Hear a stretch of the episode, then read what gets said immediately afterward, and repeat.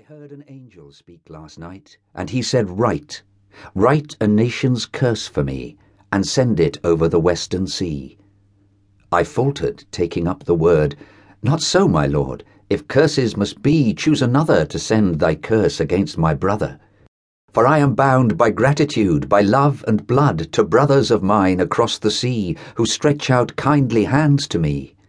Therefore, the voice said, shalt thou write my curse tonight. From the summits of love a curse is driven as lightning is from the tops of heaven. Not so, I answered. Evermore my heart is sore for my own land's sins, for little feet of children bleeding along the street, for parked up honours that gainsay the right of way, for almsgiving through a door that is not open enough for two friends to kiss for love of freedom which abates beyond the straits, for patriot virtue starved to vice on self praise, self interest, and suspicion, for an oligarchic parliament and bribes well meant. What curse to another land assign when heavy souled for the sins of mine?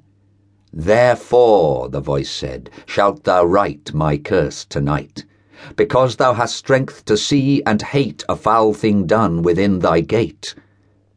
Not so, I answered once again. To curse choose men.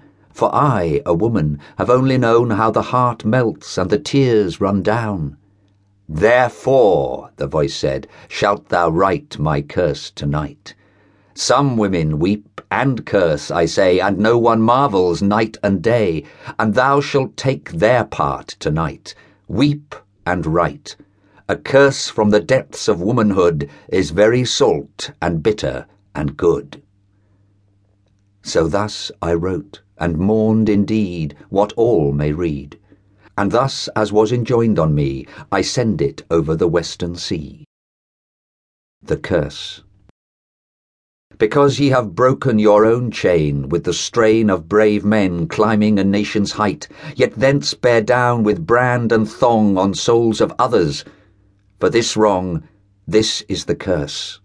Write because yourselves are standing straight in the state of freedom's foremost acolyte, yet keep calm footing all the time on writhing bond slaves.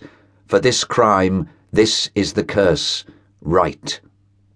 Because ye prosper in God's name with a claim to honour in the old world's sight, yet do the fiends work perfectly in strangling martyrs. For this lie, this is the curse, write. Ye shall watch while kings conspire round the people's smouldering fire, and warm for your part, shall never dare, O shame, to utter the thought into flame which burns at your heart. This is the curse. Write. Ye shall watch while nations strive with the bloodhounds, die or survive, drop faint from their jaws, or throttle them backward to death, and only under your breath shall favour the cause. This is the curse. Write.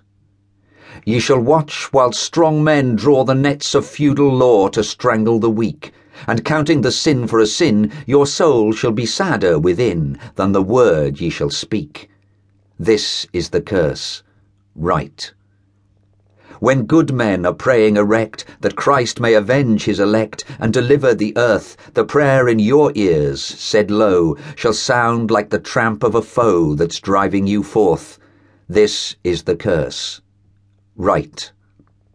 When wise men give you their praise, they shall praise in the heat of the phrase as if carried too far.